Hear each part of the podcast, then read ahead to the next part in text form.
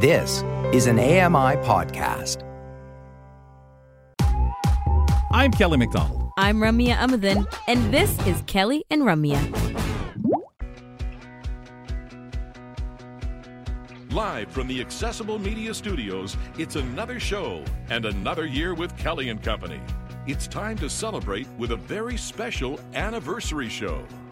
And now, the big man himself, Kelly McDonald. So we settle back. We get ready to get into, wow, six years, ladies and gentlemen, down for the program. And very happy that you are with us at this time to, to recognize that. We ask you to stick around. Um, some really interesting things to talk about right off the top of the program today, something that we've been sitting on and waiting. And maybe some of you have picked up some of the hints. We'll talk about that in just a moment. But I do want to welcome in Margaret Weldon, who's co hosting with me today on the program. Happy Halloween, Margaret, and to everyone. We launched the show, which is really ironic today as we. That's right. And one way or another. That's right. I, I can even tell you the very first comment I made on the show, but I'll get to that later on. Okay. All right. Well, we'll wait on that. We'll keep that aside. And uh, what we'd like to do right now, before we get to announcement stuff, is take care of some of the today business. Let's see what's coming up on this edition of Kelly and Company. Serena Williams recently stated at a press conference there's a good chance she'll return to tennis. Brock Richardson, he'll give us his feelings on our sports update shortly. And we are going to chat with Jenny Bovard, the host of a podcast, an AMI podcast called Low Vision Moments, which focuses on funny experiences that can happen with blind and partially sighted people. Later on in the program, we get into some question and answer stuff. Why does a democratic country like Canada need a civil liberties uh, organization?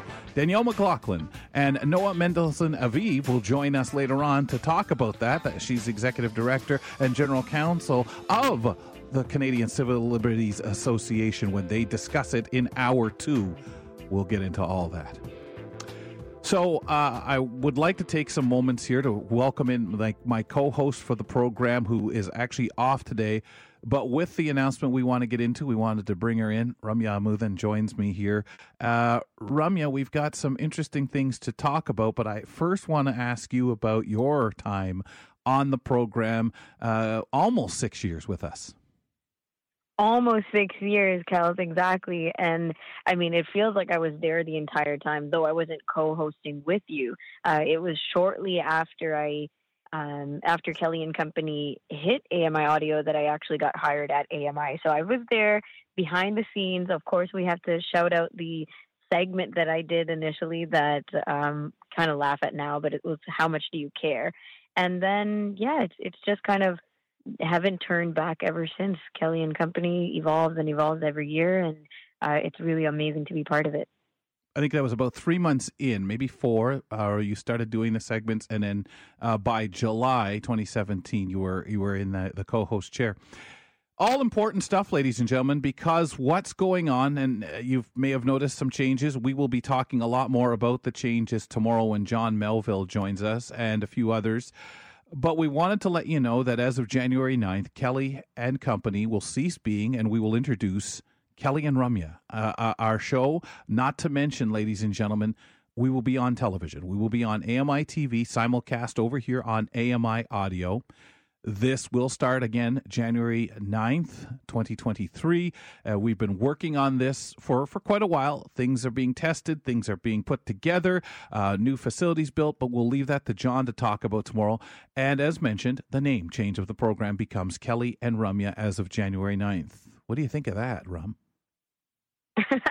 well, of course, it's a, a, fun and an honor uh, to be headlining with you, Kels. I mean, I, I had to wiggle my way in there, right? But you were so generous as always. and um, I think that it's just going to be a fun time. We know how important the show is to each of us personally, everyone on the team, and uh, so many of our audience members, listeners of Kelly and Company, have showed love for us forever. And every year, the you know, for example, during the AMI Connect event that we had, um, people shout out and and give us uh, all kinds of love and appreciation. So we want to continue giving the, the listeners and each other that that what we've been giving them all these years. So going to television is just going to keep adding on to the kinds of conversations that we have, the fun we have, and um, the many, many, many important voices that we hear on the show will continue uh, as we transition to television and continue being heard on AMI audio as well. We plan to keep uh, the feel of the radio show. That's very important Mm-hmm. to all of us. We have that background in broadcasting, and radio, particularly, and all of us here at AMI Audio have been having a really great time doing that, delivering that. How do you do that as a TV show? Well, we know other shows that kind of do the whole format of a radio show on TV. We're, we're definitely going to be a TV show uh, with all the elements, but our feel and bringing our contributors, which for me, Ramya, is is really important. Um, we were asked about these things. What is the important factor for us? And we've talked about being able to describe things, not only what we show on the TV for people, but to make sure that that audio, that description, that the podcast is just as friendly uh, as as ever for people to know that. Also for our contributors to get a chance to really uh, show people what they're talking about, okay, but to continue doing and bringing them to another audience that uh, really deserves to to see and hear them. Yeah, I think that it's it's very um, important to us, as you said, because we are users of audio description. We are uh, two low vision hosts who um, know the the kinds of um, value we need to put into a television show to make it accessible uh, for all our viewers and our listeners alike. So it's kind of cool being part of that transition and getting firsthand uh, in information as well as uh, you know ideas like brainstorming um, and going through all the creatives to make it a TV show that still feels like like you said audio friendly uh, showing the love for audio that we all have and the appreciation we've had as a show on AMI audio all this time. We have listeners all around the world. We always say that on here. And you too will be able to join us still every day as you do, as we were lucky enough to be uh, simulcast on AMI Audio. And of course, those of you who always love the podcast, you sit back and say, uh, Does this affect me? No. No, same thing, same show. Uh, the company is out there. Uh, the- it may not be in the title as it is right now, ladies and gentlemen, but it is our uh, under underlying number one. Um, I don't want to say event. What's the word I'm looking for? Number one target, ladies and gentlemen, making sure that we are all a company, feel together, work together to create this show. You're as much a part of it as we are. Ramya, thanks a lot for taking time on a day off to, to make this announcement that officially comes out tomorrow uh, via a press release. And John Melville and a few others join us on, on the show tomorrow to kind of get into a little bit more of the background and how this happened.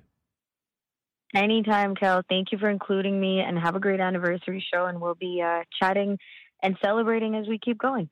You betcha. A lot ahead, ladies and gentlemen. And uh, Margaret, who is with me today on the program, will get some feelings and thoughts as well uh, as this begins that time where people reflect a little bit on, on the show, uh, share their excitement because so much ahead for us as we make the transition. If you're just joining us, we're talking about on our anniversary day the move to TV, January 9th, as well as simulcast on AMI Audio and still, of course, available as a podcast. Margaret and I will return in just a moment. Michael Babcock and uh, Damasi Thomas join us next. We're going to get into the tricks and uh, treats of online shopping. Stand by. That conversation ahead in two minutes.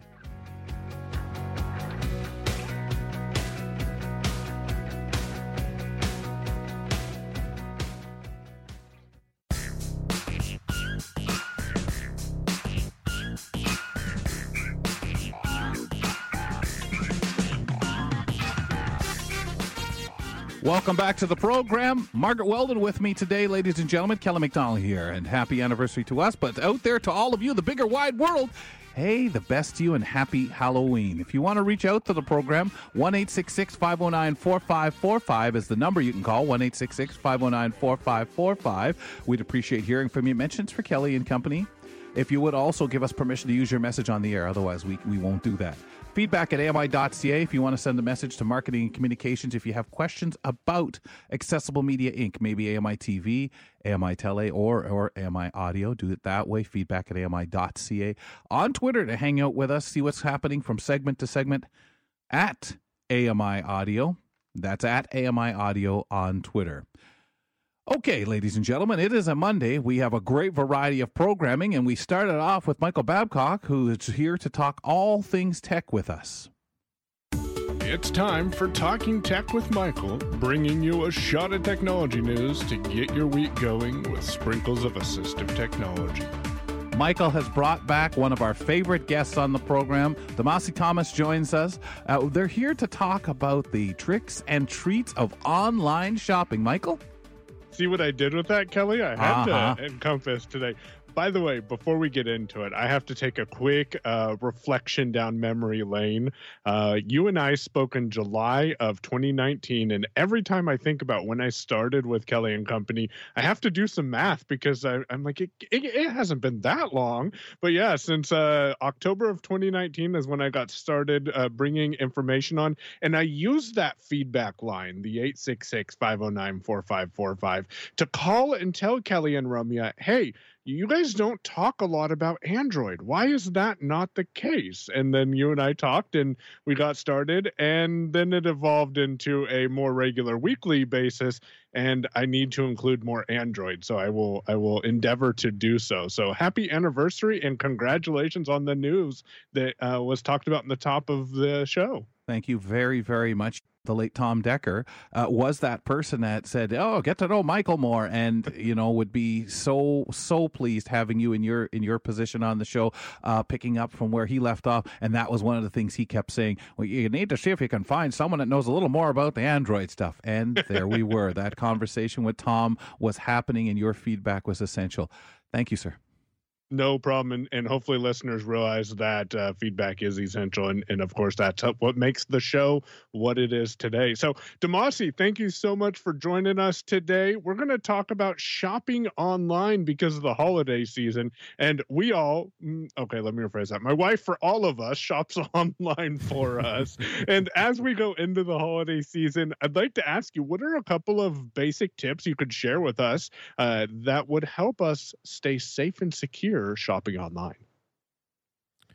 So, one of the primary things is just always be aware of where you are when shopping online. Um, one thing that I always do, we all, you know, feel relatively comfortable at Amazon and, and places like that.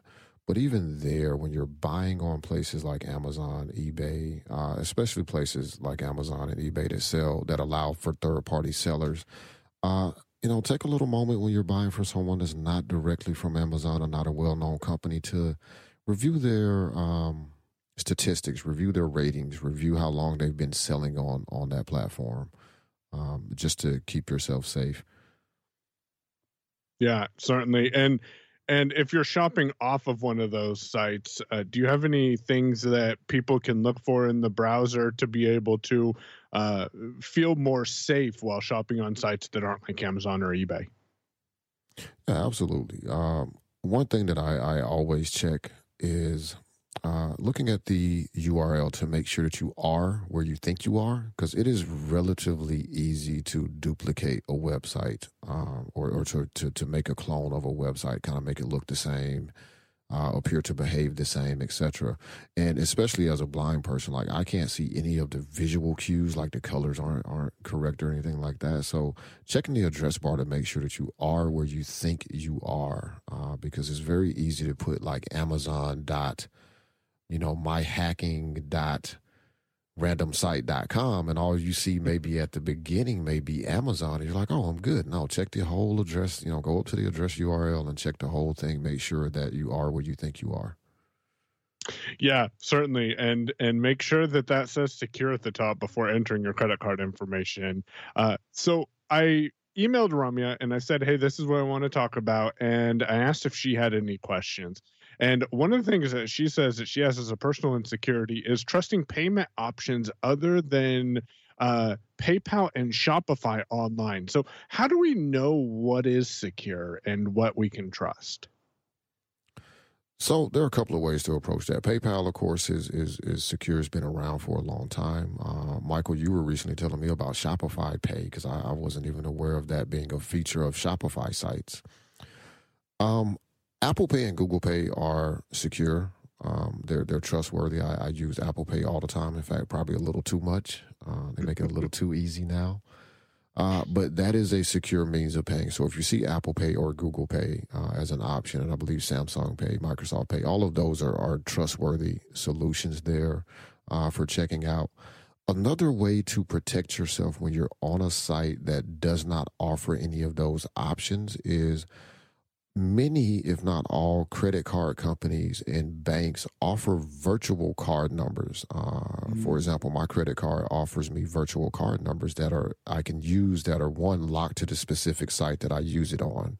So it can't be, you know, uh, stolen in a breach or anything like that and then used elsewhere is going to be locked to that site. And once I've made my purchase, I can go deactivate that virtual number once, you know, my, my payment has been processed. So that's another way to kind of keep yourself safe when paying online and you have to enter card information is use a, uh, you know, see if your, your bank or your credit card offers virtual card numbers. Yeah, virtual card numbers are super nice, especially if you want to uh, with, with with a lot of these data breaches, if you want to be able to purchase something online, you don't have to worry about your card being used at a different site, uh, and also you can you can limit. Uh, we do this actually for some automatic bill pay. Limit the amount of the money to about mm-hmm. 10 percent more than what the bill is typically, and then if your bill is outrageous for some reason, it's going to get declined. So you, that'll prompt you to contact the uh, service provider and figure out why was my bill five hundred dollars when it should only be two fifty. So definitely right. helpful. so, are there imitations of Shop Pay and PayPal that we can easily spot the differences to, and and how would you recommend us uh, being alert of that? So, in most cases, I'm going to say that you know, if you're checking out on a site that offers PayPal and you click the button uh, for PayPal, that is going to take you to PayPal. Again, you know, check the URL address bar, make sure that it's HTTPS, and make sure that you are at PayPal.com slash something. Uh, similarly with ShopPay. Um, so it's a little more difficult, I think, to imitate those in the normal kind of checkout flow without something looking weird. But again, always check the URL to make sure that you are where you think you are. Uh, is is the number one thing that I would say to protect against that. And you know, if something feels a bit hinky about a process, um, you know, feel free to back out. Like you don't have to get that deal. You don't necessarily need that air fryer or that that whatever gadget it was you were going to buy anyway. So uh, that's the one thing that I always tell people when doing anything. And if you feel uncomfortable, you don't have to have a necessary reason. It's your money. You want to try to protect your money. You want to protect your security.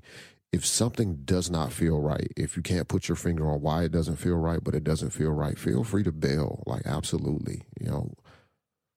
Yeah, yeah better to be safe than sorry uh, and and make sure that you're comfortable with where you are. In addition to imitation sites how concerned should i be about unknown sites? Or should i just stick to the amazons and walmarts and ebays of the shopping space during this holiday season so I have found some tremendous deals on sites that I had never heard of before. Uh, got a few nice watch bands from my Apple Watch a couple of years ago from a site that Michael, I think you actually sent me to first. Uh, yep, live on our show.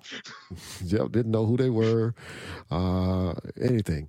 So what I would say is again, number one, check the URL. Make sure you are where you think you are. Uh, if the store is called, you know, mygreatdeals.com, you know, you should be at mygreatdeals.com. Uh, also, take a look at the you know all of the things that I've shared previously right here, uh, as far as use Apple Pay, use Google Pay, use PayPal because those are more secure methods, and um, you know PayPal, Apple Pay, they're, you know they're all connected to your bank, uh, but PayPal is going to also be there to help with fraud prevention. Uh, same with Apple because they have their reputation to to to consider. Uh, so if the site seems like it's reasonable, it seems like it makes sense, uh, and they're offering you know payment methods that you are comfortable using, um, it's perfectly fine to shop at a third party site. I mean, you know, small businesses exist everywhere, and they're always coming up. So I wouldn't say just strictly stick to Amazon or, or eBay. Uh, shop where you're comfortable at, of course. But most of the third party sites that I've seen that, that provide shopping do offer Apple Pay or PayPal or some, one of those solutions that you're going to be comfortable with.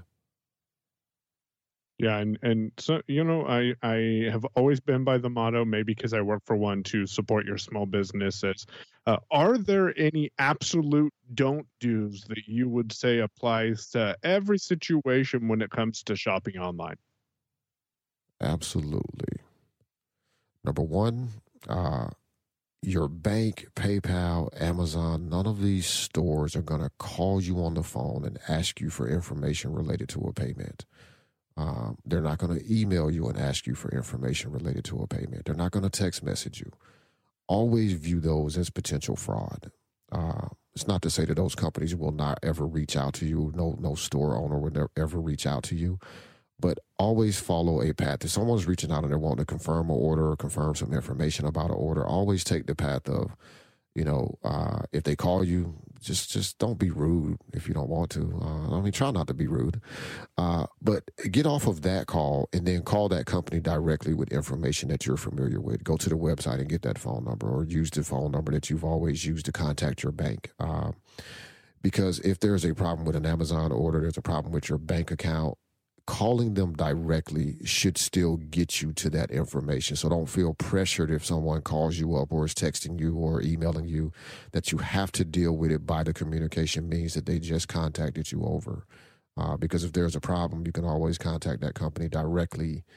And, you know, as Mike will tell you as a customer service person, you know, if, if, if he places an order for someone and that person calls and gets JJ on the phone, for example, JJ can look up that order, right? It's not, Michael is not siloed off and is the only person that knows about what's going on with your order. So never ever give out any personal information just because someone calls up or texts or emails and says, Hey, you know, I know you just placed this order here, you know, yada, yada, yada. I need this information from you or that information, right? Take, take the path that you would t- normally take to contact their support or their customer service. Yeah, that that's essential. And use information you know, not information sent to you. Yeah, so exactly. that's the questions I have. Kelly, do either of you two have any questions for Demasi while we have him here talking about tricks and treats uh, uh, online shopping? You, guys did really well. We're we're just about out of time, but I, I, think it's one of those things that so many people are afraid of because of getting in trouble. But um, I think you'll both agree how much more people did due to the pandemic. And I think where we used to hear, "Oh, I'm too old to learn something new," a lot of those older people are just as savvy now, aren't they? Yes, sir. well, you guys have a beautiful rest of your show, and thanks for having us today. Thanks, guys. Demasi, of course, always wonderful to have you on the show. And Michael, we'll talk to you next week. Thank you. Join us next week for another talk with Michael Babcock as he joins us to kick off the week here on Kelly and Company as we get into a, a, a tech talk. And Margaret, that's nice. You get to settle back a little bit for a couple of segments, but um, I'm going to get you working next in just a moment. Okay. Margaret's like, fair enough. Wow. Margaret likes it. Silence, except for the sound of Ka-ching, cha-ching, cha-ching. I, I, right to the bank, right. We'll step aside for a couple of moments here, and when we return, ladies and gentlemen, coming up next, an interesting discussion point. Recently, Serena Williams at a press conference uh, actually stated there's a good chance she'll be returning to tennis.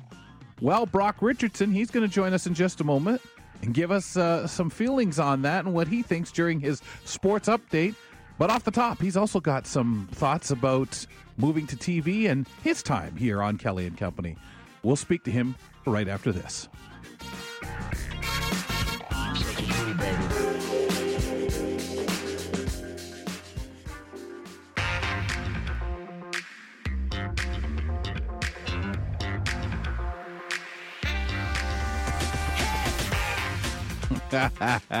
Here's an interesting note, but of course, very predictable, I will say. Our senior producer for the program, as he's working today, of course, going down memory lane, six years of Kelly and Company. He's been here since the very, very beginning, and he's hanging out listening with us, of course, and once again for Halloween, wearing his lazy glow in the dark skeleton onesie. All right when we were actually going into the station a lot of time, Margaret, of course, we would we'd get these things, uh, you know, costumes on, and I know today they were looking for pictures of, of costumes of, of staff in stuff. So uh, hopefully, a bunch of people got big smiles over that stuff. But it's time to welcome in to talk a little sports on the program. Brock Richardson, the host and producer of the Neutral Zone. As a former athlete, I eat, sleep, and breathe everything sports. I'm Brock Richardson. Join me every Monday for your weekly sports highlights and our take on the weekend action. Welcome, Brock. Appreciate you being here with Margaret and I. Well, I am dressed up today. I do have my Raptors uh, jersey on, but that's about as far as it goes for dress up. I was going to say, what costume is that? Yeah, it's my It's my a, fa- good a fan in Kitchener athlete. can't afford That's to what go. it I. I was gonna say a fan in Kitchener, Ontario, that can't afford to go to you know tonight's game. yeah, yeah. uh, anyway, uh, well, I wanted to start off by uh, walking down a little bit of memory lane uh, with you guys and with the audience. We, well, I wasn't quite involved with Kelly and Company from the outset, but um, Kelly and my relationship started basically at the beginning of Kelly and Company. I was in school with the uh, Connect for Life uh, broadcasting course, and I was looking for a mentor. And um, Melanie said, "Well, why don't you give Kelly a call and see what Kelly i- is up to, and see if he'd be willing to do that?" And I and I did, and that's how our relationship got started. And then slowly, I got invited to roundtables, and I would come into Toronto, sit beside Matt for a little bit of time, and then go and do a roundtable. And then from there, I was asked to be a contributor, and I started out once every two weeks, and then it ended up being once a week, and here we are. And I remember the very first time we were all sitting in the boardroom, and we were coming in as co-hosts, and Kelly says to me, "So one day, would you like uh, being a backup host for Kelly and Company?" And I was utterly terrified. I was like, "You want me to host this afternoon show? Like, oh my goodness, such big shoes to fill. I, I, I can't. I don't know, man. I'm sweating bullets just thinking about it." And he said, "Well, it'll come down the line. Down the line, we'll we'll get you warmed up to do this." And the very first time I did it, I was terrified. Like I was like, I'm not gonna be Kelly. I'm not gonna be Ramya. Like this is not gonna work.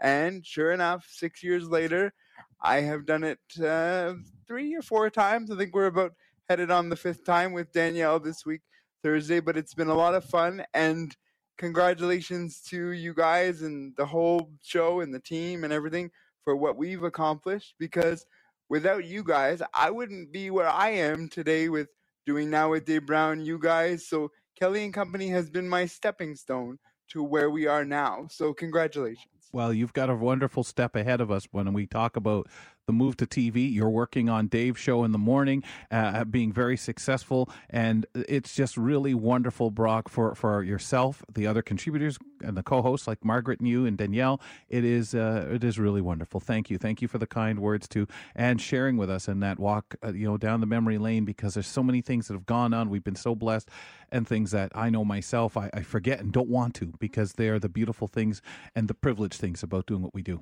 Sir, let's and the move- nice the nice Oh, thing ahead, is, I just want to say quickly, the nice thing is is that being in this business, if you're not nervous about doing something, you probably shouldn't do it. And so every time I do these segments, I still have a little bit of butterflies in my stomach.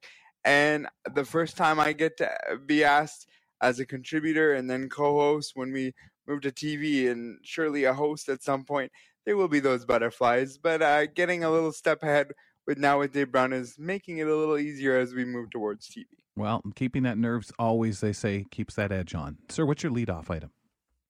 So, uh, in a recent press conference, as you guys uh, teed up, uh, Serena Williams said, "quote There would be a good chance she would return to tennis." So that is my leadoff item for today.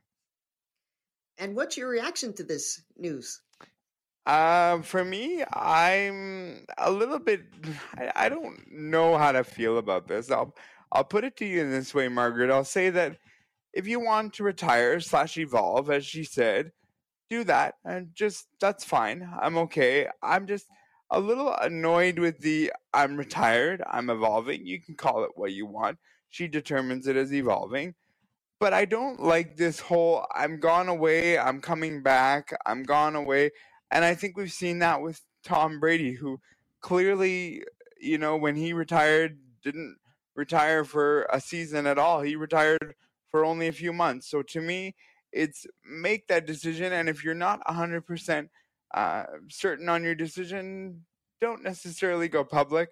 I think if you're not sure, you just need to deal with yourself. For me, I don't like the seesaw of I'm playing, I'm not, I'm playing, I'm not. Pick one and stick to it. That's my thought. So, since you've retired, uh, have you ever thought of going back into uh, to, to more professional pa- para sport? Uh, yes, I did. I was retired for about four years, and for some strange reason, I decided to get the itch of going back, and I wanted wanted to do it for fun. And I went back, and I literally threw one ball and said to myself, "Why am I here? Um, why am I doing this?" And for me, the the reaction I had was more of a I don't think I want to be here for the competitive nature of it. I want to be here because I miss my friends. I've spent, you know, 20 plus years in the sport and I learned that when I threw the first ball. I wasn't here for the competitive side of things. I was here for the social side of things. And luckily I, have been able to get some opportunity with Bocce where I don't have to uh, be involved from a competitive level. I'm, you know, I'm going to be emceeing their uh, national championships uh, next month, which is cool. And and they've kind of given given me a nod to my career. But for me, it, it took four years to get that itch, not a few months. And I think that's sort of where the the the line is drawn for me, guys. It's like if you're not sure and you're coming back a few months later, maybe not going public. You know, wait a year, not not three, four, five, six months. I, I think as an athlete, you you need to take more time if that's how quickly you're pulling the trigger to come back. Toronto Raptors president Masai Ujiri was recently fined $35,000 for making inappropriate remarks towards a game official. What are your thoughts on this? Masai, Masai, Masai. We have seen this uh, a few times uh, with Masai. He has been in the media for some good, some bads. You know, we saw him say uh, "bleep Brooklyn" when the uh, when they made the playoffs for the first time in a long time. He got fined for that. I look at this and I say, Kelly, you as the president, you put individuals in place to defend your team. I think you need to leave it as that. I think as the president, you don't need to go into that sort of minutia of defending your players because to me, and I'm curious your thoughts, to me as a president, if you do this and you're defending a player or some kind of call that went the wrong way, you're kind of stepping on the toes of the people you put in place to do this role. And I just don't think there's a place and a time for a president to be walking up to an official of any kind and and making you know not nice remarks. Like, I think where I get st- uh, the struggle here is I, understand what you're saying, and I think he has to show, and he's caught because he has to show support of his team, his players, the staff. But you're right; there are people put in place who are supposed to take that hit. I mean, they're going to get fined, uh, you know, regardless. But what I don't like here, where it can be a little misleading, is the inappropriate. If you know, blank Brooklyn, well, it's inappropriate. You're cussing. It's another team in the league. It, it it's uh, we understand why his excitement. We all all right, you know, kind of thing. But you also understand. Put your hand out. Can't do that. Okay. Um, here, I don't know what kind of remark. I, am to take it that it wasn't something, you know, you know, like ridiculous uh, insult, uh, cussing, racist, or anything foolish. Maybe questioning uh, a call or complaining about the fact that the whistle is constantly going Toronto against Toronto, whatever that might be. Um, I think there's a point where you you do that stuff, you take the fine. Um, I think in the playoffs when it when those things are done, they're really to invigorate the team. Um, but yeah, I, am kind of like you in the level of unfortunately, you got to be more poised. Unfortunately, it is what it is. There is unfairness, but there are people who are supposed to go to the league office and do these complaints or complain to the officials, uh, uh, the, the officials' bosses, the official, official bosses. Yeah, I agree. Yeah, I, I, I guess I guess that makes sense. Uh, Sorry, Kelly. Could you just oh, read yeah, the question? I can grab that my, one for my, you. Sorry, yeah. The you. Toronto Raptors have had a very unique kind of schedule. Brock, do you want to comment to this? Uh, t- playing Miami, for example, uh, two games in a row. Uh, also with Philly, and both being played in the same venue. Yes. So um, this was something that puzzled me when I first saw it. When I first saw it uh, come from uh, in Miami, I kind of took a double take and I kind of thought, did I miss something here? Did I like? Is it an app? Like, is the app missing something? Is what's happening here? and and and so I did do that double take, and then you and I started chatting about this, and we sort of came to the conclusion that the NBA had sort of been having this discussion of like we want to do series, we want to we want to do this, which I am okay with. But you brought up something to me in the way that you would like to see it done as opposed to how it's being done now, and I love it. So I'll let you tell the audience what your thoughts were. Well, right now, what you've got is Toronto last, uh, when this first uh, happened at the beginning of the season, they played Miami on a Saturday and Monday night. My thought was, why wouldn't you have them play Sunday and Monday? Because they had come out of playing Brooklyn on the Friday night and left New York to go to Miami. And then we saw them play a lousy game. I'm, I'm tired of the product being watered down in some way or another because these guys are playing back to backs. If you're going to go with this series thing, to me, it's a great opportunity to make sure if you have a series or have to have a back to back, and not all the time would you have to do this, then make the back to backs always a series.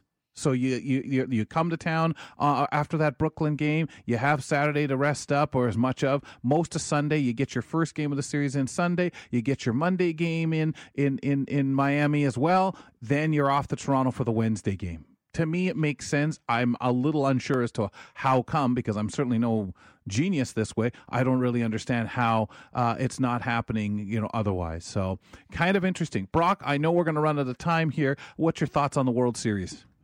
What a what a wonderful wonderful series it is. I mean to to watch you know philadelphia dig themselves out of a five nothing hole in game one against justin verlander who has yet to win a world series game. He's like 0 and 8 uh this is this is crazy statistics for me. I i just think that you know dusty baker managed in a weird way in game one. Dusty baker to me managed in the way of well, I want this guy to get his win, and didn't take him out sooner when things started to to to roll the wrong way. In this case, I don't even think Dusty thought or figured, look, this game is going to go off the rails. I just I think that they lost an opportunity to win a game they should have won, and even if you're Philadelphia, you're not going to be able to dig yourself you dig yourself out of the, these holes in the World right. Series. So now that you're going to be at home, you do not want to have to dig yourself out of the hole. Philadelphia has not seen a World Series game in a long, long time. Don't make them sit on their hands. You've got Noah Syndergaard on the mound uh, tonight. Use that. You know, use that as your as your thing. You want to be the team that gets off to a great start. You have three games, and the only three games you're going to have at the home is this series. I don't see one team, you know, winning all three games here. I do suspect we're going to go back to uh, to uh, Houston, but it's a great series to watch nonetheless. Brock Richardson hits us with the latest sports updates here on our program on Mondays. Catch him on Now with Dave Brown weekday mornings as well, and the gang on the Neutral Zone uh, Tuesday, 11 a.m. in the morning on here on AMI Audio. Also available as a podcast and on YouTube with the Neutral Zone gang in the panel. Up next, we t- chat with Jenny Bovard, uh, the host of Low Vision Moments, an AMI podcast presented funny experiences that happen when you are blind or partially sighted. Stay tuned.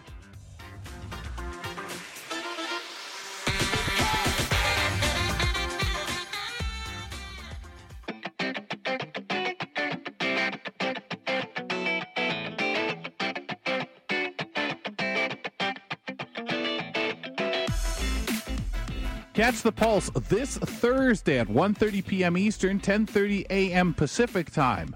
This week, Joita talks to Helen Rise of Siblings Canada about their new course, Savvy Siblings, strengthening the financial security of your sibling with disability. That's the Pulse this Thursday at 1:30 p.m. Eastern Time, 10:30 a.m. Pacific Time on AMI Audio, also available on your favorite podcast platform and YouTube. Kelly McDonald here with with Margaret Weldon. There's always something new going on with AMI, and today we're going to talk with one of our um, podcast hosts, Jenny Bovard, who is the host of Low Vision Moments, which deals with funny experiences and stories and comedy and all kinds of things that can happen with people, with blind people or partially sighted people. Jenny, good afternoon. And perhaps maybe you could start out by telling us how long before this actual podcast got going were you, were you um, interested in something like this? Well, thanks so much for having me. I am always happy to talk about low vision moments because it was something, well, they were things that were happening in my life my entire life. I'm someone that was born with the same vision I have now, and uh, I use the term low vision for myself. But these things were happening throughout my life. And it wasn't until much later on in my life uh, in my 20s or so that I, I I noticed like they had a, th- these these happenings even if I'm doing everything right in my day these funny little things are still happening in my day-to-day life and they're sometimes frustrating in the moment but later on in life I noticed like these are kind of funny and I was telling my friends and my family these little anecdotes these little stories of things that were happening happening to me in my day-to-day and I got to wondering, you know, like, are other people maybe going to find this funny? Uh, will other people who are blind or visually impaired relate to these stories? And above all, like, can I entertain people with these funny little things that happen? Um, and and low vision moments is a podcast that I had in mind for many years before it came to fruition. So when AMI approached me with the opportunity to do something like this, it was the kick in the behind that I needed to get going. And I will say that I've been talking into microphones and trying to make people laugh pretty well as far back as I can remember. Oh man, that's great. I always love that that kind of story, that kind of relatability. And I, I know myself, I, I, wrote a play for a fringe festival, and that was just one of those things I thought about too, Jenny. And and as I sat and watched the cast perform it, I listened to the audience members and people in the disability community. We laugh. We were kind of ha ha. I mean, you get the odd person that well, I really don't think we should be letting people think that those things that happen to us are that funny. But I also noticed in the audience people who were hesitant to laugh and needed permission to laugh and had some other friends that uh, who worked with the theater troupe and they they would laugh immensely about these things, see the show and laugh. And they told me that one of the one of the girls, particularly who was blind, who was in the show, her mother was at the show, and she said later that she laughed, and and some people in the audience turned and gave her the worst look. She said, "I I wanted to leave. I felt unsafe." so it was that how how dare you laugh at these folks when we all know there's so much that happens whether you're on your own reaching for something and you knock it over or miss it completely or just you know go to reach for a door where the heck somebody took the doorknob Oh, it's on the other side. Um, when you and your guests share your stories, under all the funny and silly, is there another layer of something? There's always another layer, right? I think in our day to day lives, there's so much heaviness and there's so much serious, yeah. there are so many serious things in our day to day lives to worry about and think about. And when it comes to low vision moments, when it comes to these stories that we're sharing, the podcast is mainly about having a good time but there is always the yes there's always the the layer of awareness and relatability and i think that you touched on something really important it's it's okay to laugh it's okay to include people with disabilities and uh, who are blind or visually impaired in the world of comedy in the world of fun we want to be included i know i do so I can only speak for myself and for the people who I have on, and, and we have a good time on the podcast. But there's there's a, an error, there's a layer of awareness, and I always use the word like demystifying. I want to bring listeners in and viewers in now that we're on YouTube. I want to bring you over to to an understanding in in in the level that we can get to um, of what it's like, you know, when these things happen. I'm if you see yeah. someone tripping on a curb, they might just not have seen it. They might not have had uh, too many drinks. Do you know what I mean? It it we need to help people think twice about um, the things that they see in their day to day. And I think that that's another thing that we try to do. Yeah, and it's hard because people have trouble even laughing at themselves in normal circumstances when really so many times we do something it's like, oh, I'm silly me. How could I do that? And if you you realize we're not perfect, it's okay. And people aren't necessarily standing there all the time waiting. I see that blind guy. Let's just wait, watch long enough. He'll he'll do something funny here in a moment. He'll he'll he'll fall over something. It, it's not like that, but no, we can, we can, there's a way to do it right. Exactly, and we can make ourselves, you know, not take ourselves so serious because everybody. And I sometimes think we we get disadvantaged because we don't necessarily see all the mistakes and funny things people do, going in the wrong place, and oh, that's not where I want to be, ha ha ha, and laughing it off. And I think finding the comedy in these situations, it doesn't always come right away, especially for me. I know last weekend I did my annual half marathon, and uh, I had a particularly frustrating low vision moment where I'm pretty sure I wandered off course at some point, something that's never happened before. And I was really frustrated and annoyed in the moment. And, and, even it, it's still taking me time now to digest it but you know i made it to the finish line eventually. I finished the whole thing and and not that many people can can say that they've done that. It's it's a hard thing to do anyway. So i wandered off course. It's going to be a funny story one of these days when it comes to guests for the show, Jenny, how far have you reached to find them? Like, do you look for the stories first and then get the guests? Or do you get the guests first? Is a combination? How far? Sometimes it's one and then the other. Um, it goes back and forth. Sometimes I'll have a topic in mind and I will think, ooh, that person is someone who I think could really speak to that topic. And so I'll invite them on. And then other times, like the, the guest I recorded with on the weekend for the next episode, it was just, I remember this person being witty, sitting on a flight with them, coming back from a goalball tournament. I need to have them on the show and let's find a topic. Sometimes my guests have a really good topic in mind. So, for example, this most recent episode about to come out is about bad housekeeping. And I had to make it clear to my guest that I didn't pick you because I think that you're not good at keeping your house clean. It's just something that I had in mind. And if you have something better, then we can talk about that too. oh, that's awesome. Uh, now, you mentioned, uh, of course, uh, running just a few moments ago, and you're very active in local uh, sports and recreation locally. What's the latest thing you've tried, and what was it actually related to sports? What was it the marathon? Because you've done that a while. What was the thing I've tried? The newest thing I've tried? That is a really good question. I think the thing I'm working on right now is I'm teaching my dog to jog with me. I have a pet Nice. dog. Right. And he's full grown now. So there uh, he's at a point where I can teach him to run with me safely. So we're working on that. And that is a bit of a challenge because when you're out walking or running with your dog, if they're not like a trained service dog, um, you know, they are going to get distracted by things that I can't see. so sometimes it's a bit of a guessing game like, is there a dog across the street or do you just smell something? Um, so we're working on those distractions. And like anything else, it's a process and there will be low vision moments in there. I am sure of it. Are you enjoying the video podcast making?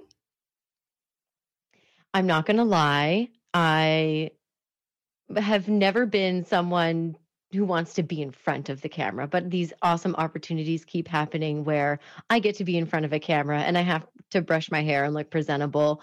But I am I am getting used to it and I am finding the things that I like about it are sometimes I get a glimpse of the guest reacting to what I'm saying, which is really nice because uh, when you can see them nodding or gesturing or throwing their hands up in the air, it's just that much more of a, a connection, I mm-hmm. find. So I really like that mm-hmm. aspect of it. And I get to bring props along these days. So I get to bring some props along and sort of describe them um, for the audience, which is kind of another cool aspect, too, I think.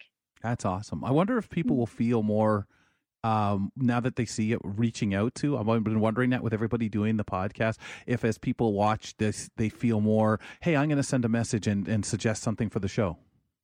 I would love that. I would love more interaction and and the more connection the better. I want to hear from people whether it's good or bad, but I will say the best thing, one of my favorite things is just bumping into people out and about, acquaintances, strangers when I get messages from listeners or viewers. It's it's that's what makes it so worth it when people talk about you know listening with their family members who maybe didn't have any um, other connection to blindness or vision loss and and they get that sort of inside perspective and they're able to have that permission to laugh like you mentioned earlier Yeah. Jenny, when. How- Uh, how- oh, go ahead, Max. Go ahead. Oh, that's okay. You go first. That's fine. Uh, I was just simply going to ask when does the next podcast drop? I think it's set to drop this thursday if all goes according to plan Awesome. Appreciate it. Well, good luck with it, especially with the new format. I, I I've heard a lot of good things. I think uh, uh, Andy and the company is so happy with what's going on. And uh, Fedora's off to you guys. Well, thank you so the- so much. Uh, and I can actually hear the love of the of the podcast, the love that you have for the podcast in the in the uh, your voice, Jenny. And I hope you keep it up. But thank you so much for joining us today, and we look forward to listening to more shows and podcasts from you. It's been That a pleasure, Jenny. and I've thank you. Go ahead. Yeah. Uh, this, my we were just talking to Jenny Bovard, host of the Low Vision Moments podcast, which can be viewed and heard on AMI. Coming up, ladies and gentlemen, in the next hour of Kelly and Company, we're going to learn about the True Colors Festival, celebrating diversity through a world class concert by enormous, enormously talented artists with disabilities. Why does a democratic country like Canada need a civil liberties organization? Danielle McLaughlin and uh, Noa Mendel, um, Noa, Noa Mendel Aviv, excuse me there, uh, executive director and general counsel of the Canadian Civil Liberties Association, discuss it in a little while. Uh, but up next, the Yukon travel and color blindness classes glasses help individuals see the northern lights. Community reporter Kim Hovey, she'll explain how and what goes on after this.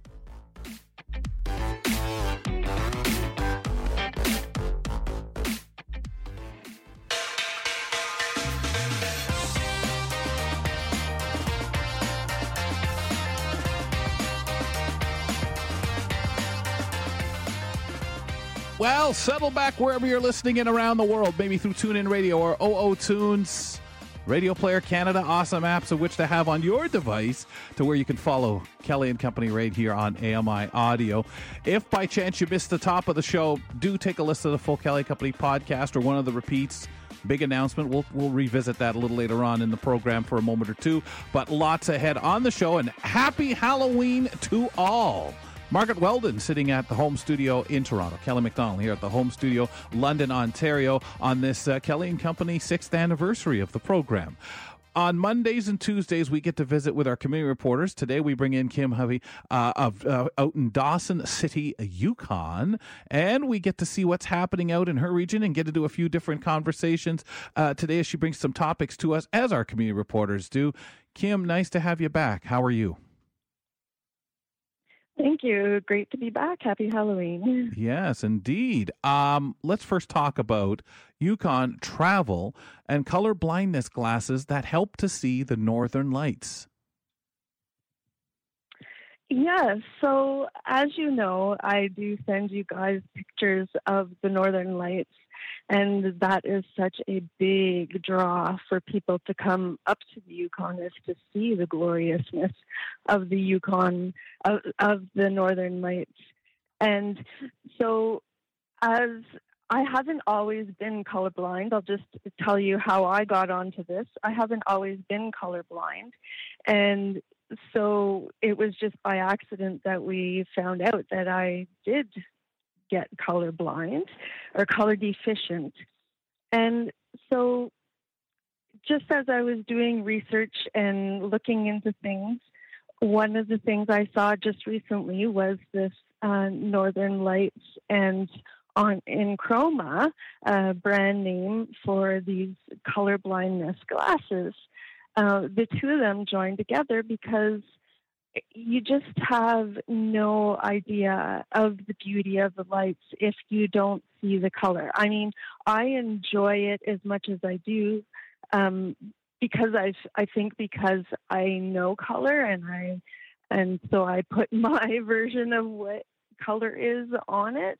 Um, but so it might be very different than what I see. What Well, your perception is right, Um, exactly. Yeah, yeah. I, I- think about that because I know I've been colorblind all my life, but I would swear to people, but I can see a difference. I know whether I'm I- in my mind, well, that's just a different shade of black or white or whatever, and my mind fills it in, um, and and it's you know always been one of those things i think harder than giving people an idea what i can see giving them that idea what i can't see when it comes to color because sometimes i think well yeah but i can if i know something's that color i know that's the shirt that is blue I can tell you that's a blue shirt where people say, I, You're not really colorblind. And I know as a kid, that was one of the things I wanted to see the most were those were those northern lights. But of course, as I you know got older I think I should fly out there sometime while I have enough vision left to even remotely see them. But I don't know that with my naked eye at that time, you know, I'm talking when I was in my, you know, early 20s now, would I even be able to see them? So it's fascinating when you mention that as to what you see, what you believe, what you depict with your eyes, um, you can see those colors. Well, yes, and uh, like I mean, I will express to whomever is with me what colors I will see, and I'll get a big chuckle because of my color blindness. I see kind of opposite of what they are seeing. Wow! Yeah. And so, yeah, um, so that's just something that I would love to be able to see that truly. So this is one of the things that I've put on my bucket list is I want I really want to see if those color blindness uh, glasses really work. That um, is neat. So hopefully one of our places, whether it's CNIB or whatever, have uh, a pair that I can try because they are expensive. So it'd be cool to try something and see what colors actually come through that. Well, we'll put the information too up on the blog so others who may be um, in, in a position to, to try or want to get a hold of them. So I, I got to ask this because this is just a general thing that I've always wondered, never really you know, whenever I'm talking to anybody about the Northern Lights, it never jumps into my, you know, my head to really ask. From your position, to look for the lights at night on a night when they're very visible, um, do you just look in the northern sky, or do they fill more than just the northern sky? It totally depends, and it can be from one broad side to the other, depending where you are. Out in open land, like from ear to ear, you can see them wow. dancing. It's or it can just be pockets. Like to me, I what I see is moving clouds, like you know, scratchy kind of clouds. Right. Um, so it's more of a grayish tone, and like I see them very clearly, and they're beautiful when they dance. But I don't see how um, the color just explodes is what I'm missing. Yeah. Because that's what apparently makes the whole show just so bedazzling because they're brilliant colors of green and purple and pink and yeah. So uh, that's something that i would love to be able to see again I hope you can because I, I just love the description you were giving there. Thank you. It's really something that uh, you know people I know spend money to go up to do a pilgrimage and and really it is special. And any of us who have you know vision impairment would love to to, to experience that. Um, so I, I always try to live vicariously through anybody that can. Uh, AMI.ca mm. slash Kelly Co. We'll put that up on the blog information about the glasses. How has COVID? Oh, oh, I'm sorry. How has COVID 19 affected um, Canada's vision healthcare overall, Kim? Well, from what I was doing research, like, I mean, I complain about, or I don't complain, but I uh, express the trials and tribulations of living up north and getting the proper um, resources, uh, and it is very much a struggle. But I do see that it isn't just up north; like it's it's a very broad thing across Canada, and it's scary considering like forty percent of medical professionals in the medical field at this point want to either change their job to another location or completely change their career altogether so that's that's really scary um, in the in the grand scheme of things. And so they um, the government provided two billion to clear the backlog. I'll just give you some facts here that I was reading through, and three three out of four Canadians can stop vision loss with early diagnosis. So that's a, a, a huge thing considering two thirds of Canadians have not had eye exams in the past year.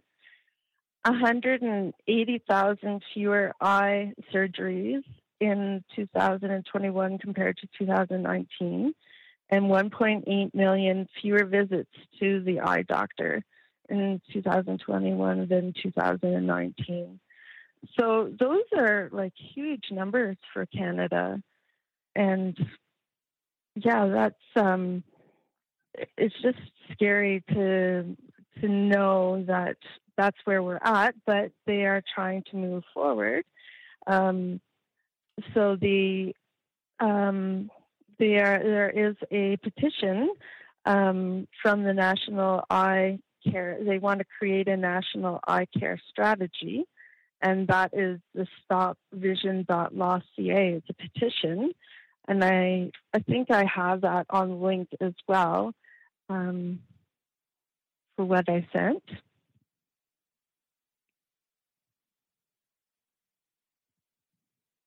That's amazing. Um, and it's a lot to think about as everything is what it is, Kim. And, and again, you know, uh, going back to not experiencing being being out there, and we've talked with you so much about with it everything being rural, but how much time it takes to go anywhere and how often for you a journey somewhere uh, has to be quite a ways away and just uh, trying to navigate all that to get the specialized care is phenomenal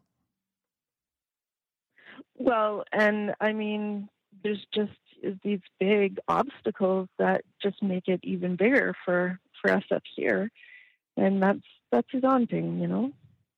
I, I know so many people, and as we've talked about this report card um, with the Vision Health, a lot has been said about missed appointments. And I know myself with my eye condition, I've always been of the, well, there's not really much they can do, even though there's so much research on genetic eye diseases. There's things we've talked about here on the program when we've uh, had folks on here uh, from various organizations and going over some of that. So you start saying, okay, is there some hope in certain cases, and is there their movement? And I'm I'm sure there always is, but it is very for some of us we get very complacent about it. Then there are others in that position like yourself looking for things like the glasses, like any just making appointments and wanting to.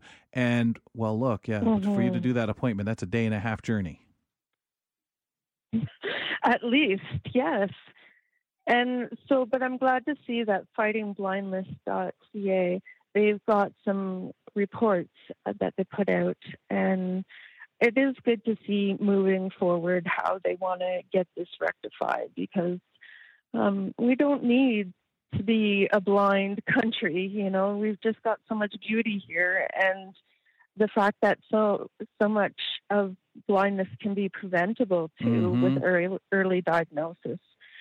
Yeah, so yeah. it's it's important to stay on top of that stuff. Well, and in a country where we're uh, one of the counted as a privileged country uh, in the world, you start saying, how come that so when there's so many other countries that that are working hard that people are helping or trying to do their best and support and you sometimes feel they're making more in, inroads because here we don't worry about some of the people we need to worry about. We don't advocate enough for the people in certain areas. Um, so it's it's it's a tough one to kind of understand, uh, but especially something we know can change. Kim, music's playing. We'll talk to you next month. Thank you very much. Have a great day. We'll put things up on the blog that Kim spoke about, ami.ca slash Kelly Co. Kim Hovey, our community reporter in Dawson City, Yukon. Coming up next, we learn about the True Colors Festival, uh, celebrating diversity through a world class concert by enormously talented artists with disabilities. Stay tuned. We'll get into that conversation momentarily.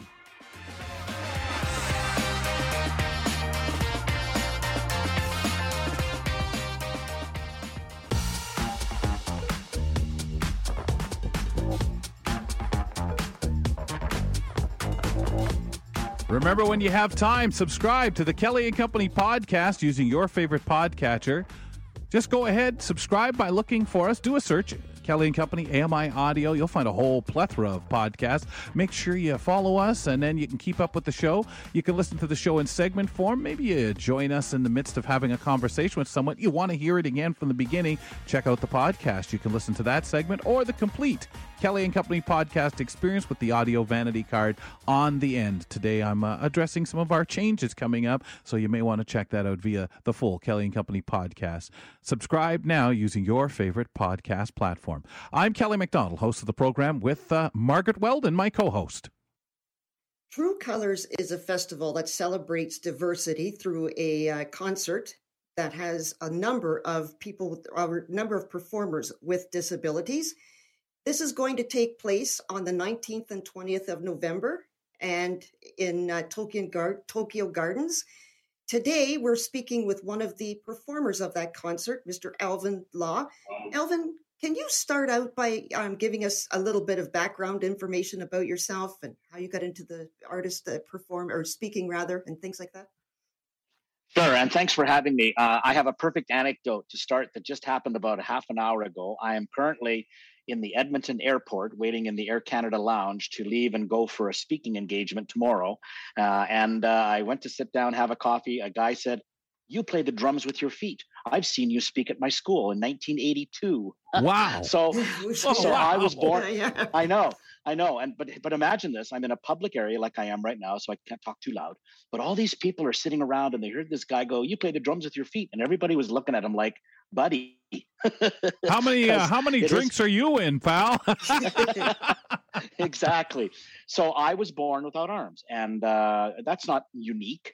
But what is almost perfectly unique is the fact that I'm a world class drummer. So uh, I make my living as a professional speaker. But this event is going to be incredible. And uh, I started playing music as a kid. Uh, I, I tried the piano. Uh, apparently. My toes were too short to play that. But my first instrument was actually a, a band director in rural Saskatchewan, a little town called Yorkton.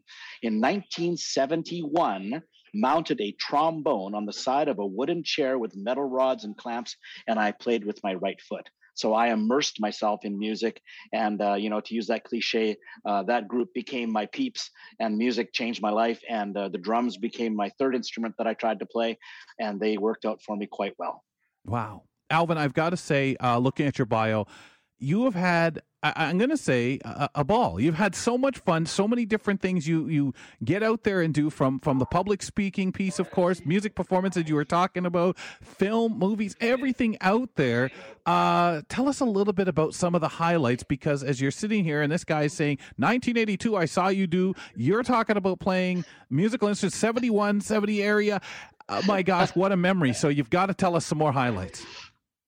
Well, I think what happened right from the very beginning, and it really did start as early as this date, and I'm not making a joke now, but people would say to me, When did you start speaking? And my answer is 1963.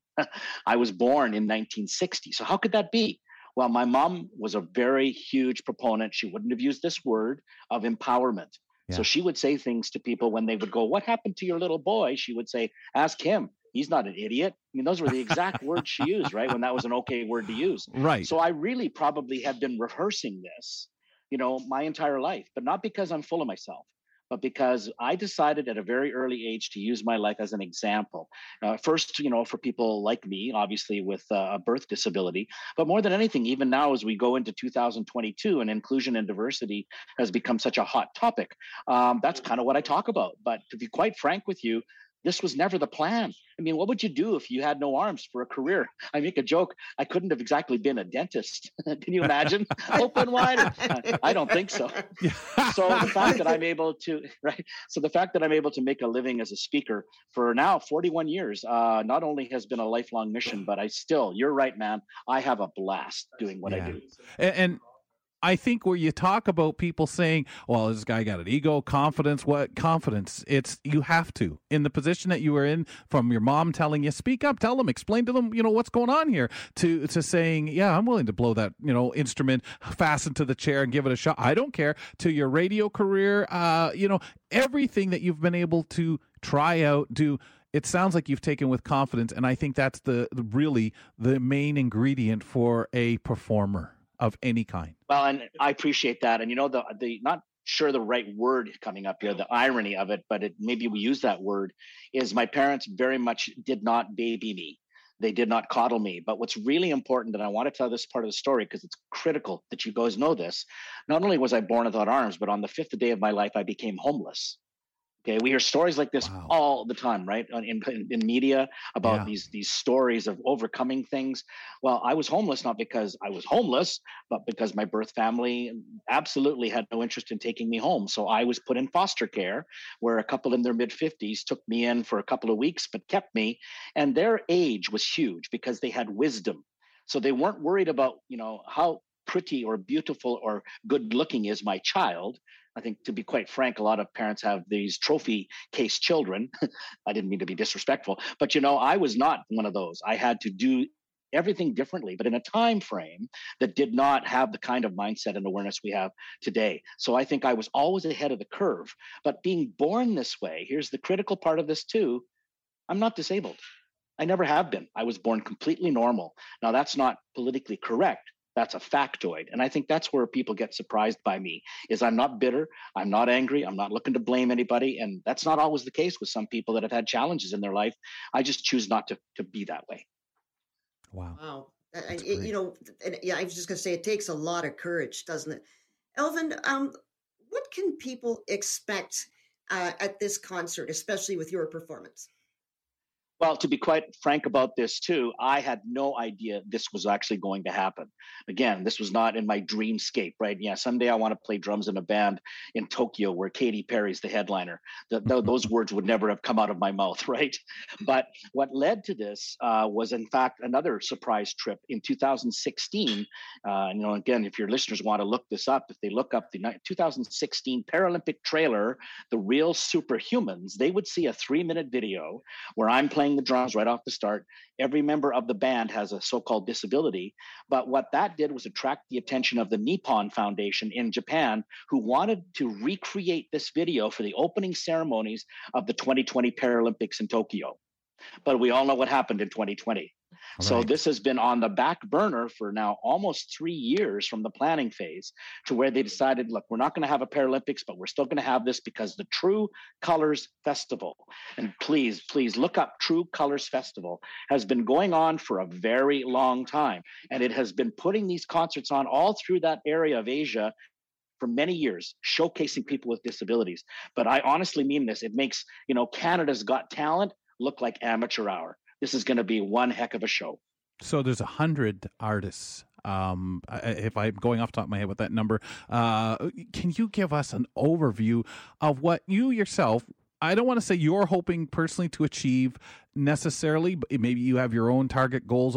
But when you see this event, go to it. Uh, how overwhelming this has got to be uh, as an audience member. What what what should we hope to see and will see here? Well, first of all, world class performances. Um, this isn't the so called, and I mean this with nothing but respect, this is not the Special Olympics of a show. This is a bunch of people that are, are talented, almost all of them professional performers. I think there's two things that this really is about. It is about absolutely a world class performance. All these artists are incredible, but it's also being live streamed. So even if you can't be in Tokyo for the show, maybe we can do what I've dedicated my life to doing, and I'm not patting myself on the back because I can't do that either without arms, is to be an example to anybody out there who's kind of teetering on that edge with a disability, in, in this case, where they think, I, I don't have any value. Well, you know what? Value is a concept, how we see ourselves for me, music became my value. You know, one of my heroes was Rush drummer Neil Peart, who in the Beyond the Lighted Stage documentary called Drums, his instrument of self esteem man, that one nailed it for me. Music has been my instrument of self esteem. And as you mentioned, Kelly, it's given me confidence, right? That's huge. I don't say that everybody who's like me could be like me, but that's not the point. We're all just trying to do our best. If this can be an example, but even more importantly, if it can be the leading edge of how we see people with disabilities, like the Paralympics have done, then this can be the musical version. So, then what are you most looking forward to? Meeting Katy Perry. Are you kidding? I knew it. yeah, yeah, I did. Yeah, I was going to say rhetorical question, right? Yeah, well, actually, to be quite to, honestly, I'm I'm not a uh, I'm not a, a, pop music fan. I'm a blues and jazz guy, but it's not lost on me what her name will do to lend credibility to this event. I mean, it's unbelievable that she's going to be part of this. And you know, all kidding aside, what I'm really looking forward to is meeting all of these remarkable performers. You know, it's like being on the All-Star team and getting a chance to go to the All-Star game and hanging out with a bunch of people that are quite remarkable in their own way. And it is in Tokyo. Let's keep that in mind. Oh, that's oh, yeah. be fun. I will say when I first read it, we were bringing you on the show and was looking at it, that's the first thing I thought of. What what a, a lineup of of uh, you know, like you just said, the All Star game of any sport. It, this is a, an amazing example because you're getting these people with incredible talent, gifted, who get to get on the stage, hand uh, p- perform for us, uh, more than credible performances. Um, let's step back just for a moment and just through life, what would you say when you know everybody says, "Well, it's not, it can't be all you know rose-colored glasses." He's he's he's done so many different things what for you has been the biggest challenge in life? I think the biggest challenge has been keeping my positive approach to life as the world seems to be bent on not being like that. Mm-hmm. Social media, as we know, is very tricky. You know, the news today with Twitter and what's going to happen with that. Trying to maintain not only a positive attitude for my work and for my examples, but just for me. You know, I'm 62 years old now. That's not old. But as we all know, as you age, you become less and less capable of, of struggling with the real life challenges. COVID really hit me because all of a sudden uh, I go from doing 100 speaking engagements a year to zero. That hit me. And, you know, you mentioned the word ego earlier. I'm to, I can't lie. I've got a big ego, but it's not one of those things that you notice. It's just internal. I'm very proud of what I've done but i'm also you know don't have the secret to life so even for me mental health has probably been the biggest struggle maintaining that positive vibrational energy but the good news is i'm married to a woman named darlene who is even more positive than i am so we live in a pretty scary house yeah. what would you say um, are are the oh, what would you say to people with disabilities who are struggling to make their own dreams, like to you know the, the challenges and some things that you've gone? What advice can you give them? Yeah, I, I, my best piece of advice is be your authentic self. Okay, if you're paralyzed from the neck down, maybe your dream shouldn't be to climb Mount Everest but maybe you can accomplish another dream that is as equivalent to the accomplishment of Mount Everest in your own little world. You know, you're right. I don't want to wear rose-colored glasses and sugarcoat things. You know, if I was to be perfectly candid, it's hard having no arms. Can you imagine trying to dress yourself, even go to the bathroom yourself? Those are real life challenges that I face every single day. So I don't want to sound all perfect, but I would suggest to other people with disability, especially if you've recently received one, that your life happens once you don't have the options of being able to pick what happened to you. I certainly didn't pick having no arms, but we ultimately all have control over the one big thing. And be ready for the cliche, folks our attitude. We yeah. own our attitude. So have the best attitude you can, be comfortable in your own skin, but more than anything, don't try to live up to beyond what people not only expect you to be able to do, but you can do for yourself. Alvin, how do we stream the concert and enjoy this amazing performance? Well, first, I think you can just look up True Colors Festival. It is uh, online. Uh, you can subscribe on YouTube, True Colors Festival. And, you know, a little plug, you can also look up alvinlaw.com and there will be links as we get closer to the date. God, it's two weeks away. I'll be on a plane to Tokyo with my wife. Can you believe that? Ah! Good luck. I, I guess that must, I was just going to say, I guess that must feel like a combination of Christmas, birthday, Easter, and every other happy occasion. That's it. I, well, I and, and everybody that I talk to, yeah, it, it really is. And everybody that I talk to, I've never been there. I've oh, been to, yeah. I've been to, to that area, okay, but Alvin, Tokyo Alvin, itself. Yeah, Alvin, we're going to have to stop you there because we're right out of time. But thank you so Thanks much, for doing this. and we wish you all the best. Thank, thank you. you. Thanks for doing this, you guys. Pleasure to meet you. Thank you. That was Alvin Law, one of the performing artists in the True Colors Festival, talking to us about the concert and meeting Carrie, Katy Perry. Coming up next, ladies and gentlemen, why does a democratic country like Canada need civil liberties organizations? We discuss with Danielle McLaughlin and Noa Mendelsohn Aviv, Executive Director and General Counsel of the Canadian Liberty Association, after this.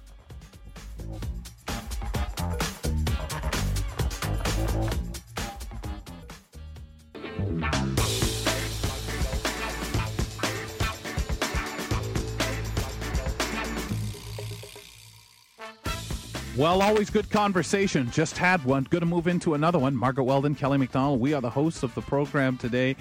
And Margaret, for you, been with the show for so long and uh, appreciate the time you've put in as a co-host, a contributor to the program, six years of the show, and us moving to television shortly, as well as being simulcast on AMI Audio.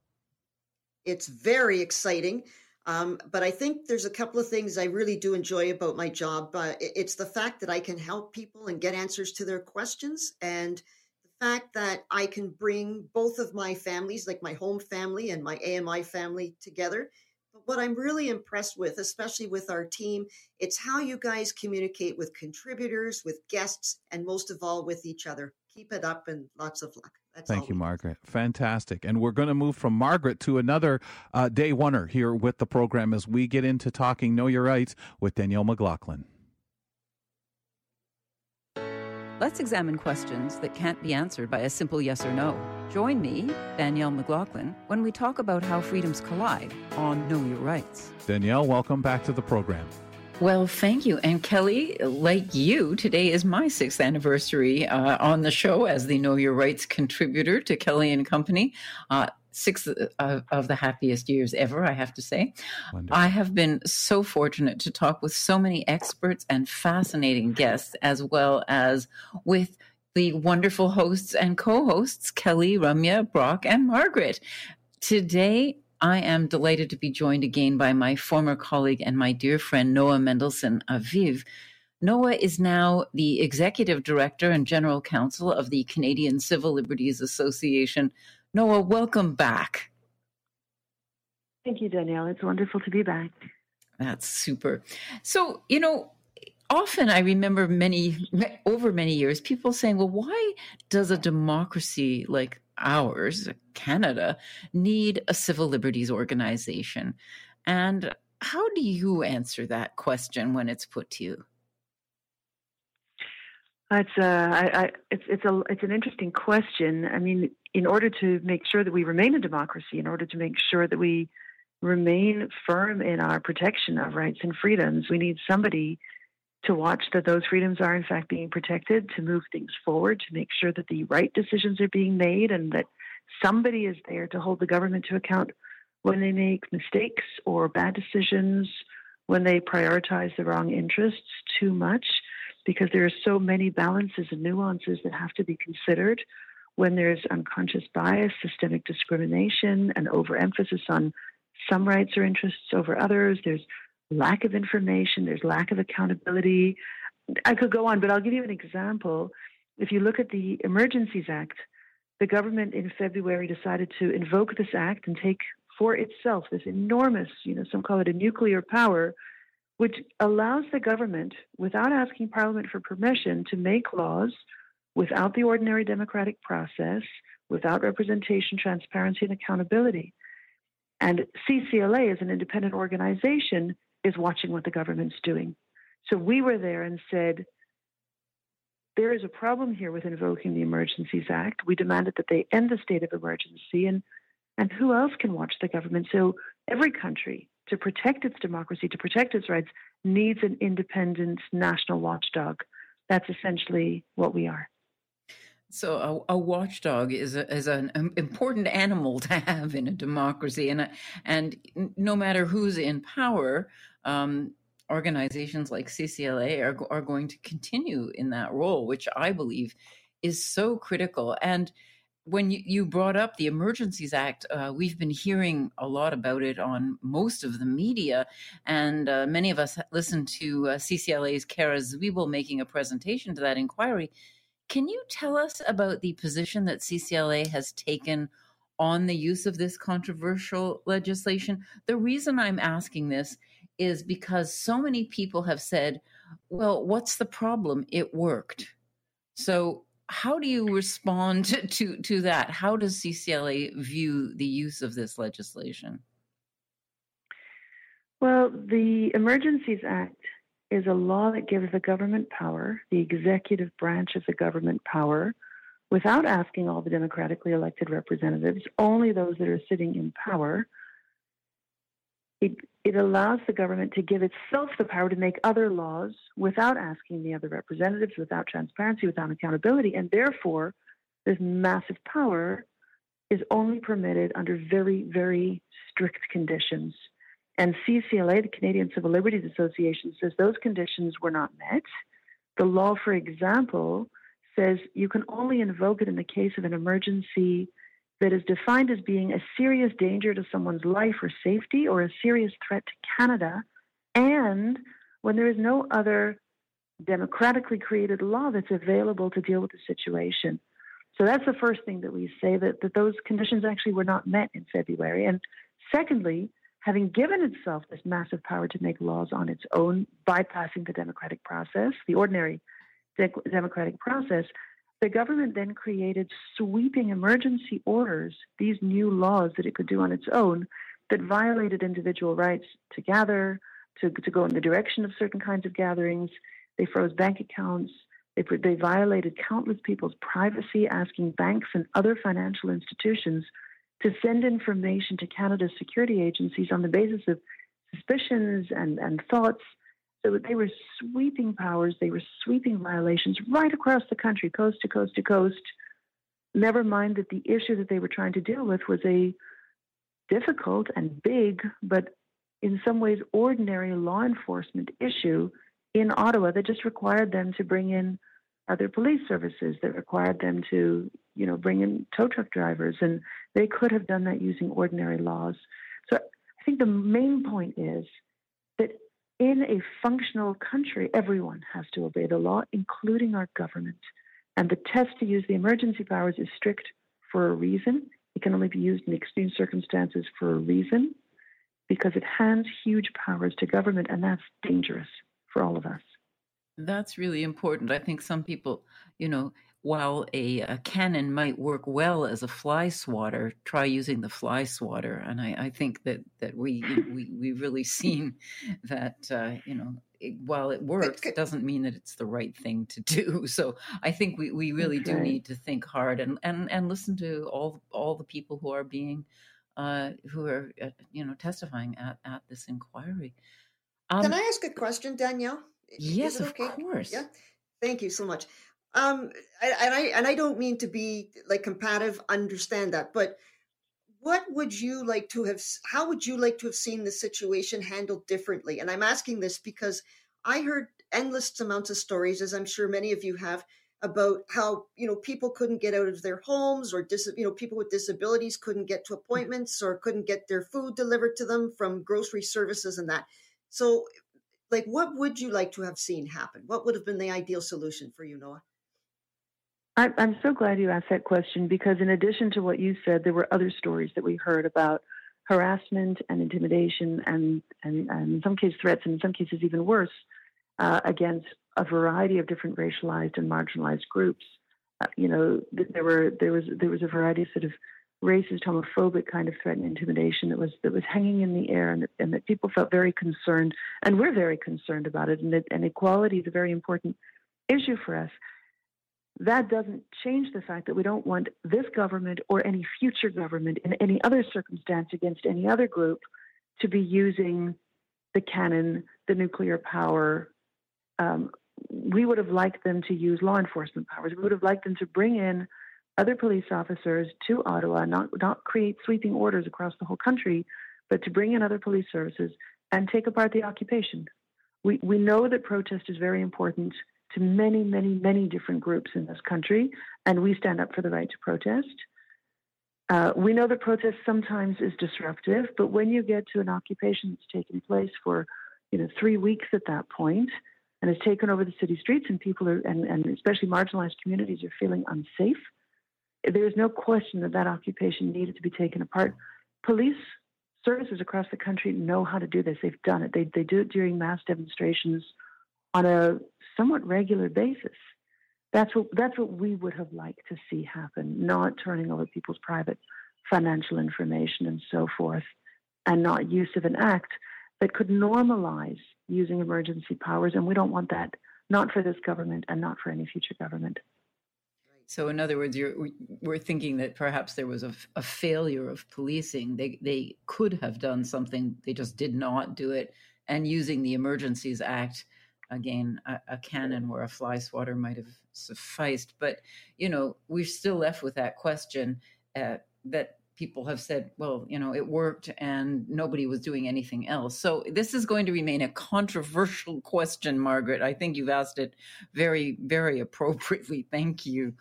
Um, no problem. And, Noa, but, but, there, but yeah, because there's ahead. one thing. Um, because there's like, I mean, and I think the governments in the way contradict themselves too. Because I can't tell you how many times I've heard our premier say it and, and our prime minister, quote unquote, we cannot tell the police what to do. So like, is it like this is kind of a double standard, I guess, right? From like from from uh, I guess from all points of view, right? Like the government on one hand says, no, we can't tell the police what to do, but all of a sudden they can jump in yeah. Um, no, yeah, no, I don't. I don't think that? it's about. Yeah, I mean, I don't. I don't want to get into it because this is exactly what's coming out of the Commission of Inquiry. Yes. So, because the emergency, the Emergencies Act gives government these enormous powers, one of the things that was built in. So, just brief moment in history. Before there was an Emergencies Act, there was a different emergency law called the War Measures Act, and in 1970 the government of Canada invoked the War Measures Act and declared a state of emergency in Canada.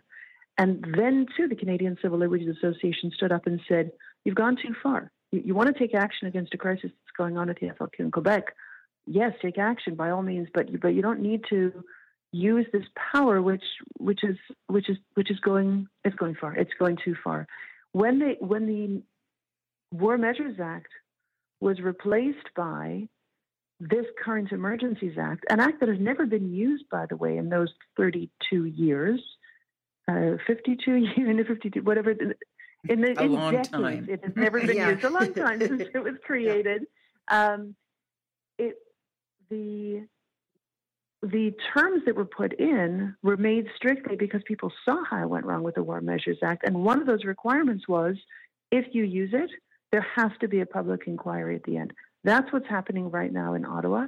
That's where you're seeing my colleague Cara Zwibel on the news, uh, where you're seeing her ask questions of witnesses who were there, who's seeing her examine policing.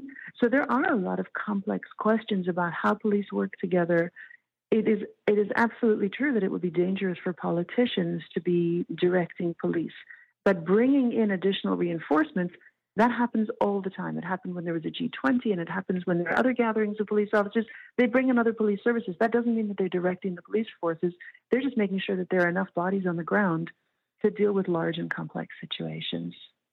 And I think that it's it's difficult to to sort of see how uh, politicians make policy, but they can't, uh, you know, tell the police how how to deliver those policies, how to operate.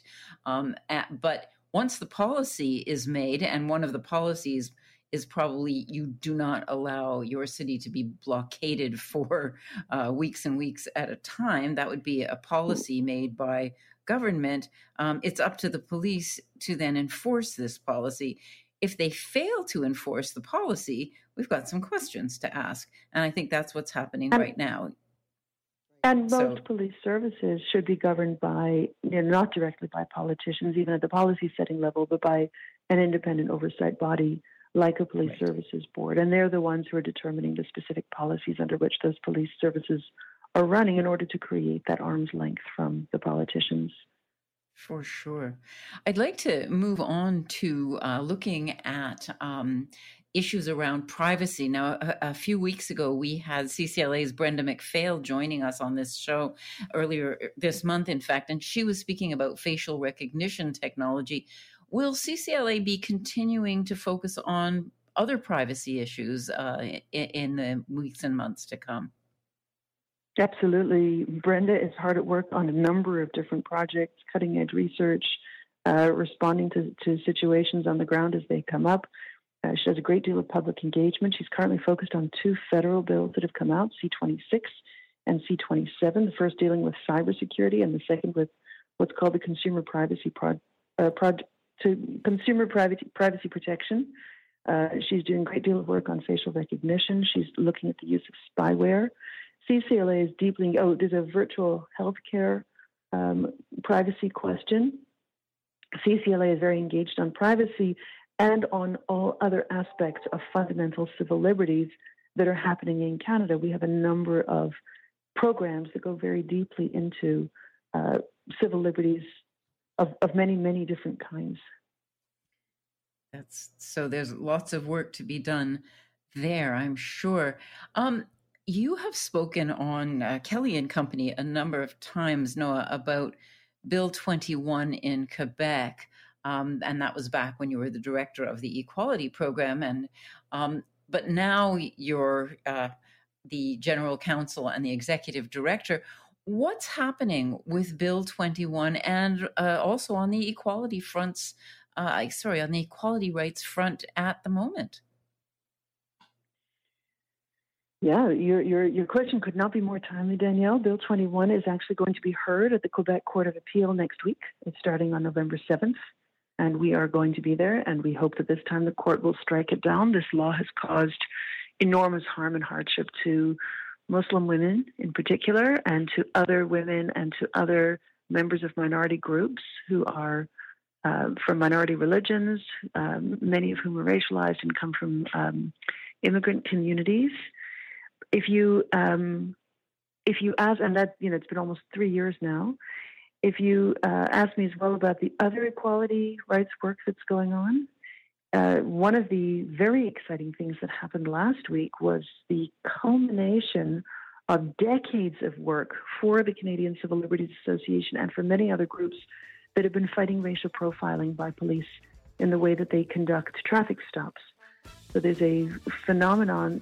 Uh, there's a phenomenon in which police were given the power for for decades to yes, I'm re- stop no, drivers. I'm- yeah, I really would love to hear more. And in fact, I think I may well bring you or your new equality rights director on to tell us more about that in the near future. But sadly, we have run out of time.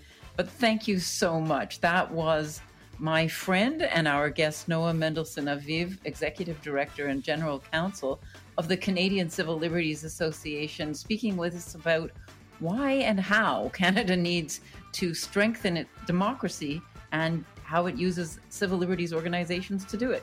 Thank you very much. Awesome segment. We'll step aside for a couple of moments. Danielle will be back next week with Know Your Rights. We'll return in a moment.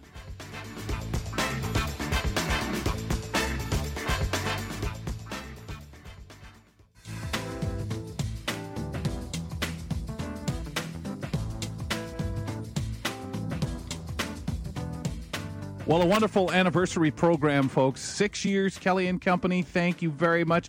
If you weren't with us at the top of the show, we mentioned to you folks come January 9th, we become an AMI TV product as well. We will be simulcast here on AMI Audio, but you'll be able to uh, watch the program and see all our contributors and community reporters and guests on the program via AMI TV. That'll start January 9th. We'll talk more about it tomorrow on the show when John Melville joins us. So uh, please, if you, you kind of want to know a little more on the background, we'll get into that during the first hour of the program.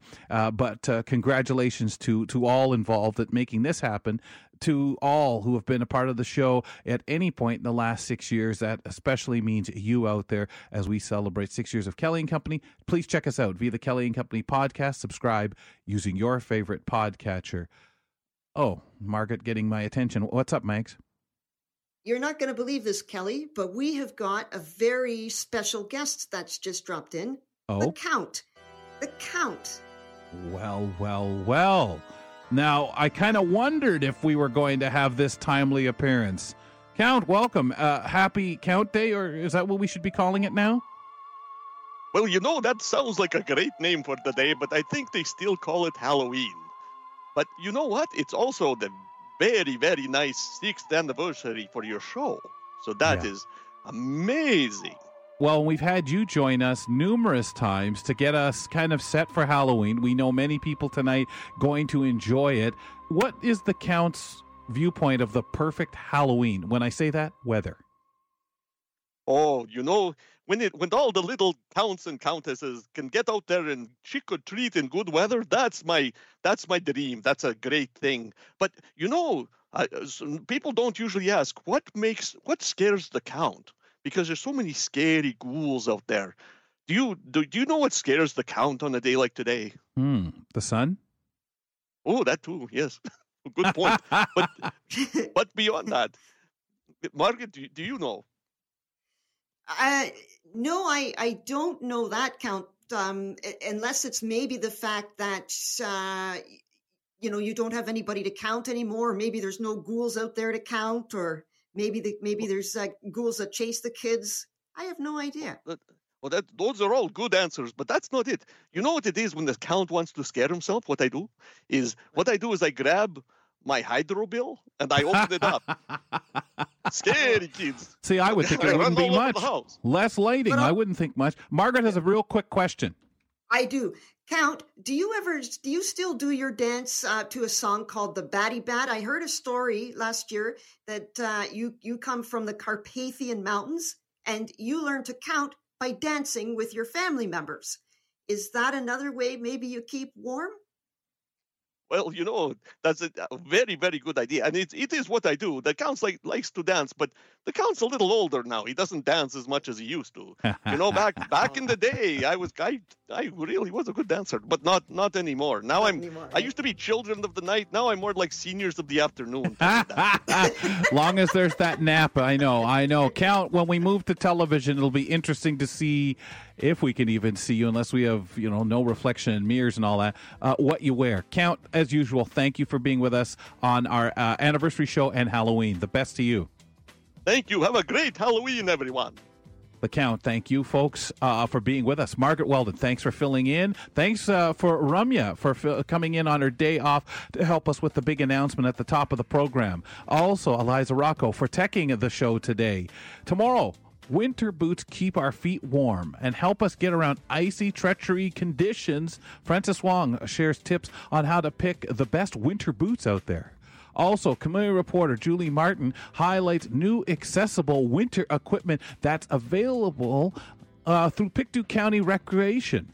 On October 27th, W. Ross Macdonald School hosted their walk through um, Windjack event, and that was organized by uh, staff member Georgia East. We'll hear more about the project tomorrow with some of the participating students. Woodworker Jeff Thompson is with us on the show. And if you love the shiver and fear tomorrow, folks, uh, treat ourselves to some of the scary animal stuff that Dr. Danielle John Kine has for us. Happy Halloween! So at the top of the show, we made the announcement about the program name change, going to Kelly and Ramya. The program moving to television in January, in the new year, something that's been in works for a while. We'll get into more of that with John Melville on Tuesday's show. One of the important things that we need to address is the company part of Kelly and Company as we celebrate six years, using that as part of the show name. That may not be part of the show name but it is the essential ingredient for the show. That ingredient itself is what, ladies and gentlemen, is our show. All these people bringing to the table discussions, information, you out there responding, you being able to take it in in the way you want to take it in, the best way that works for you, and contributing to our show and support. We always think of the company out there because we are all part of that company. Whether Ramya, myself, our names are on the show, that's not quite really the point. The point is the company out there who keeps us going every day. You, contributors, community reporters, that is our our absolute baseline. We've got the team, Matt, Grant, Jeff, and everyone else that works the show on a regular basis contributing.